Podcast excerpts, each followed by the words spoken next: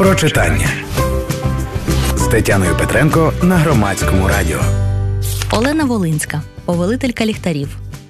Здавалося б, тема нерівного шлюбу вже давно мала зникнути з літератури.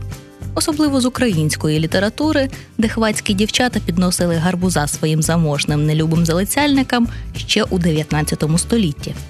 Однак ця тема набагато багатогранніша. Гадаємо любовний трикутник з лісової пісні Лесі Українки.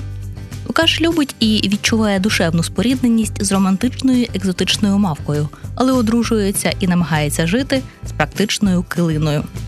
Схожу тему розкриває сучасна авторка Олена Волинська в романі «Повелителька ліхтарів». Василь живе в провінційному містечку, плете різноманітні вироби з лози і почувається зайвим у домі своєї дружини. Вона успішна журналістка, яка соромить і соромиться свого чоловіка. Щоб не дратувати кохану смородом від обробляння лози, або ж щоб не почуватися приниженим і другосортним, Василь все частіше ходить працювати у лісову хижу. І незабаром цей альтернативний дім починає приходити альтернативна жінка. Ні, не коханка Василя. Ромська дівчина Зора, яка, як і Василь, шукає втечі від звичайного світу. Зора розслідує обставини смерті своєї сестри і намагається втекти від нав'язуваного батьками шлюбу. Тож протягом роману ці двоє підтримуватимуть одне одного.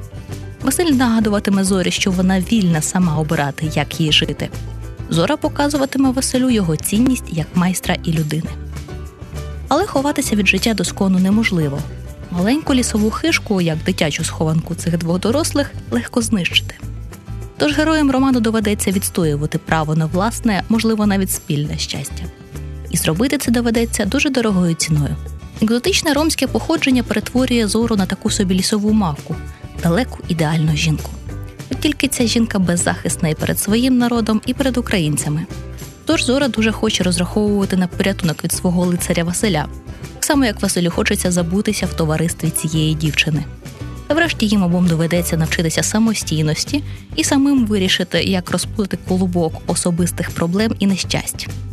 А прочитати драматичну історію пошуку любові, свободи та щастя можна в романі Олени Волинської «Повелителька ліхтарів» від видавництва «Клуб сімейного дозвілля».